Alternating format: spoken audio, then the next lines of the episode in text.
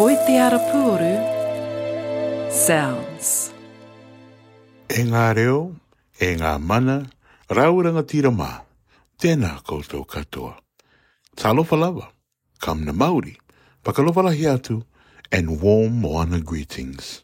You're with the podcast series, Sounds Podcast, Culture, Music, and Climate Change from a Kiribati Lens for Sounds Centre for New Zealand Music, Toi Te Arapuoro, ko Tau'ili'ili Alpha Maiava ahau, o a'ule nei o Tau'ili'ili Alpha Maiava. You're my bestie, my bestie. My bestie, my bestie.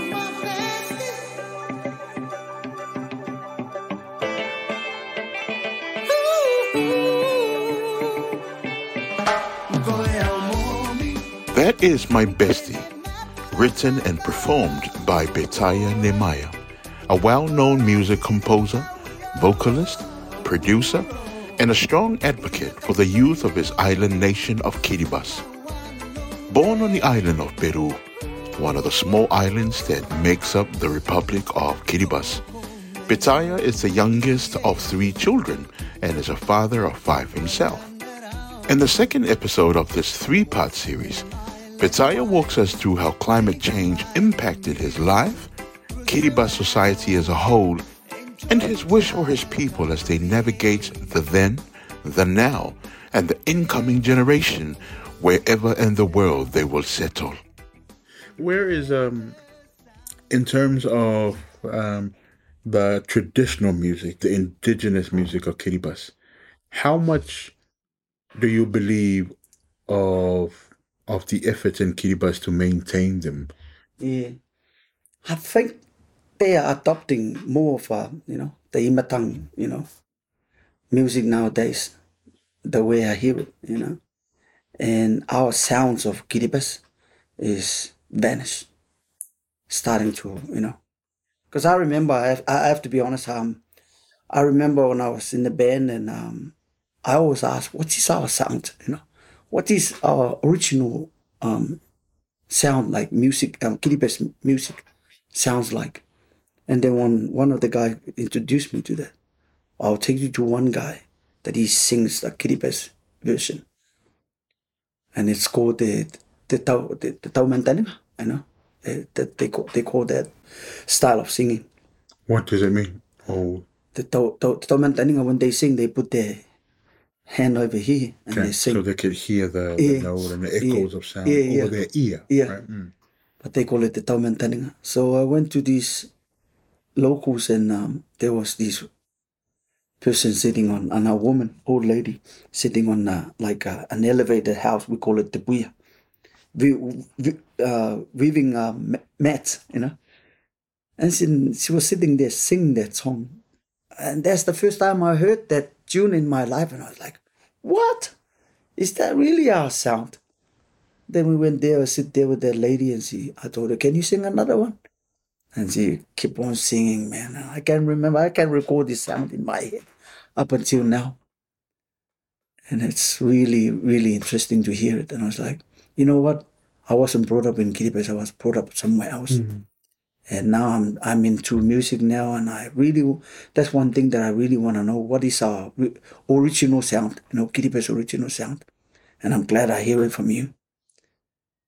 If you were to describe it, is there anything that we may know of that has similar to that, or is it very unique on its own? And how can you describe it? I think it's... Well, you can hum it if you want. Well, when I first came to New Zealand, and I remember we went to a marae, and they were doing a pōpiri or something. Mm. Yeah, and this lady was singing a song and welcoming us. Karana. Yeah. Mm. And when I heard the tune, and it's quite similar to what I've heard, I was like, hey. Then after the meeting, and I went over to this lady and I talked to her. Yeah, I really like the sound, when you're singing and, calling us to come in. You know what? It's very similar to our sound as well, as Kiribati sound, because I've heard that in Kiribati. And how do you sing it? Then I hum it to her. And she goes, oh, that's way different from ours. Yes, way different, but, you know, like the rhythm of it is the same, you know. I'm like, oh, really? Yeah. You know, you want me to sing another one?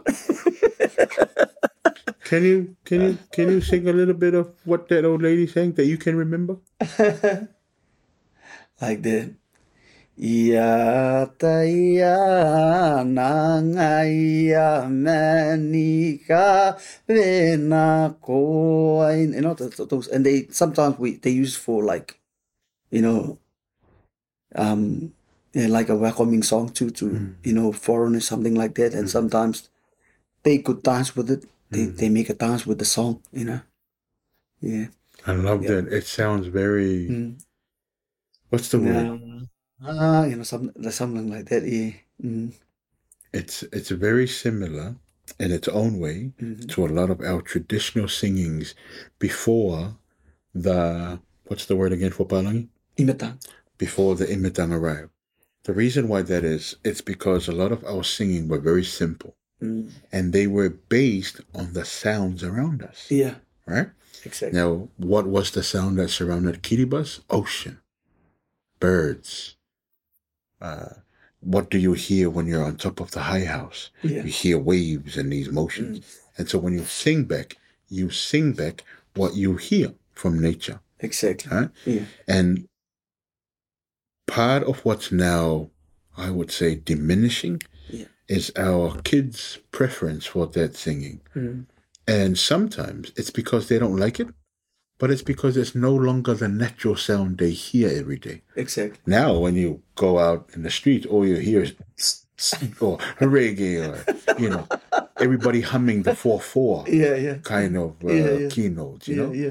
But gone are the days when the sound of our ancestors was the sound of nature. Because I bet you that song, I'm just guessing from what I've heard of other Pacific Islands, other Moana Islands.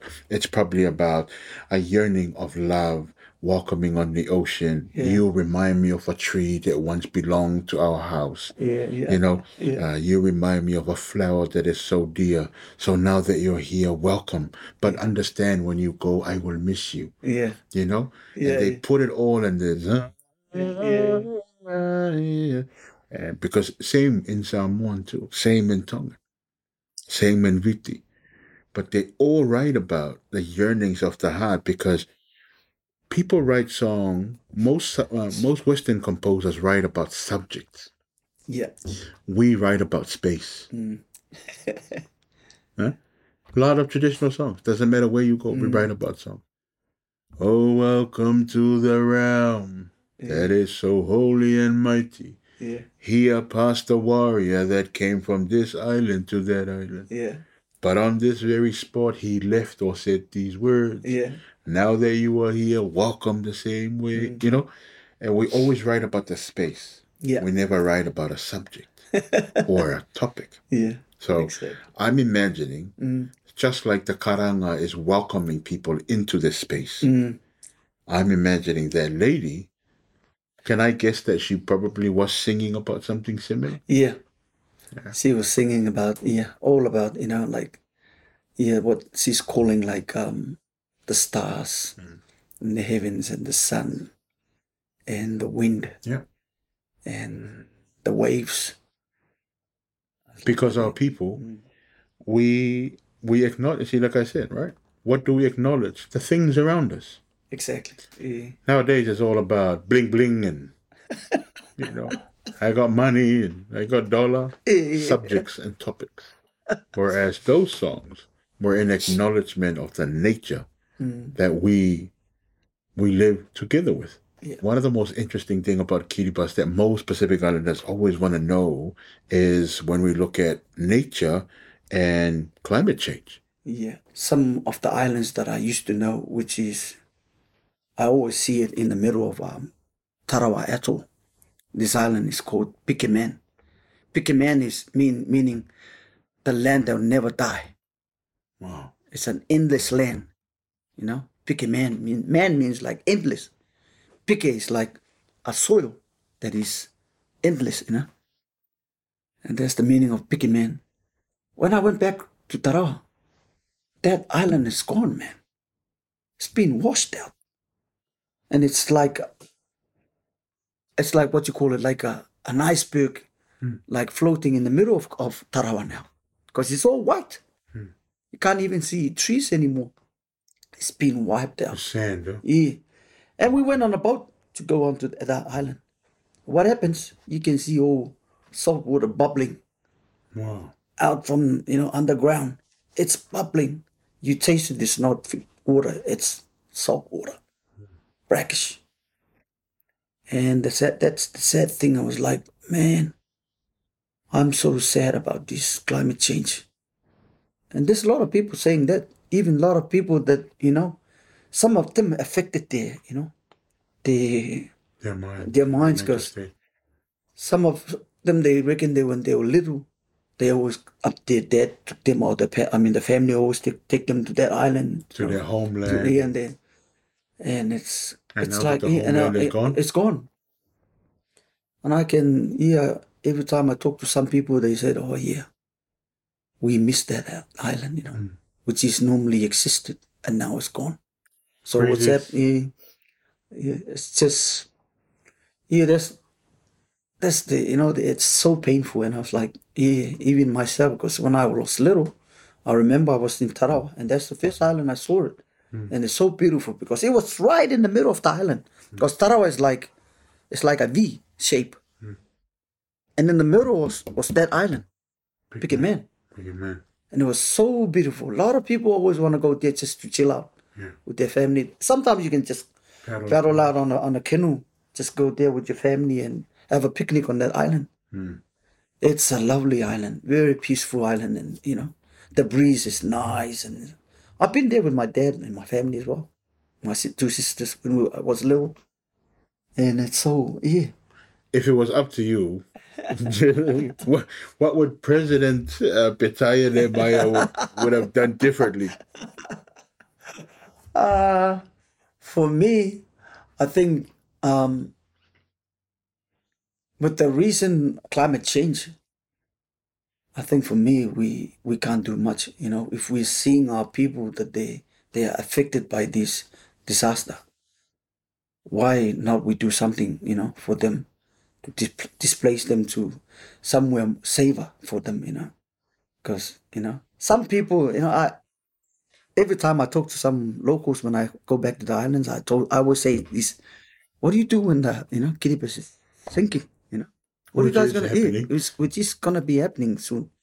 They go, this is our motherland, We love our land. So we're going to sing with it. Oh, wow. It doesn't matter that we just hate this government that is repatriating our people to, displacing them, they're putting them in other countries where they don't belong, We're losing our culture. Mm. But I think... We'll die with our culture, we'll die with our, we go down with everything we have. And I was like, that was sad. But if from my side, if I were like a president or something, or the leader, I would do the same thing. I was like, imagine if you're a captain on the boat and your boat is sinking, see the story of Titanic, when the boat is sinking, the captain said, I'm going with my boat, Mm-hmm. Even some of the crew on the boat as well. I'm going with my boat. We're going down, Mm. We build it, and I skip it, So it's my boat. I'm going down with it. So it's the same thing with our island. It's always like our waka. It's like our boat, because they love it. They. Now we're speaking. We have a few minutes left. I've got a few questions now. We are now speaking. President Betaia Nehemiah is now speaking to future musicians of Kiribati. We don't know where they're going to be. Mm. And the way Kiribati is going, I could be speaking to a Kiribati community in Ukraine, right? Because we're currently in Turangi. I didn't even know islanders live in Turangi. Yeah, they will one day, They'll just, everybody will be going their ways, their own ways. And you never know, they ended up, let's say Australia, America. Mm. Yeah. everywhere in the world, you name it. So let's speak to them 100 years from today. What is your message to composers of Kiribati, musicians, and what is your message to the people of Kiribati in general, from the heart of whatever topic? So let's start with your message to the future musicians of Kiribati. My message to my people is that, because, you know, I've seen them, like, you know, on and off, you know, in their music career. And I know that there wasn't any platform there that is backing them up. And I encourage all my, you know, the people of, you know, Kiribati, wherever they live, you know, in part of the world, different part of the world. My encouragement to them is, you know, to keep that spirit of music, you know, never let that spirit out of them, because that spirit is a spirit that comes from the water where we connect from. Like you're saying, it's a Moana, you know. Now let's talk to the future Kiribati. What's the desire of your heart for your people moving forward now, wherever they are? My desire for my people, I think, is, you know, let's just keep our culture, you know. And even though we're moving in different places, you know, and we will be starting to forgetting that, you know, because we're in a different world. I mean, it's a modern world, you know, compared to where we come from, you know. It's different. Like before, we used to live in, you know, houses that were made from, you know, coconut tree, you know, parts and stuff, you know, like that, mist trips, whatever. And now we're living in such, you know, a glass, you know, some houses like the brick house, something like that. And even modern technology that we're living in these days. And for my people, I think wherever they are in the globe, they have to keep that in them, you know, and never forget about, you know, what we call it, arakate. Arakate is like our culture, muengara, our roots, you know, where we come from. They will always have to remember that, not forgetting them. They need to keep cultivating where they are, you know. It doesn't matter what you know, what certain places they are right now, you know, in certain places. And my encouragement to them is that they have to keep on moving with this.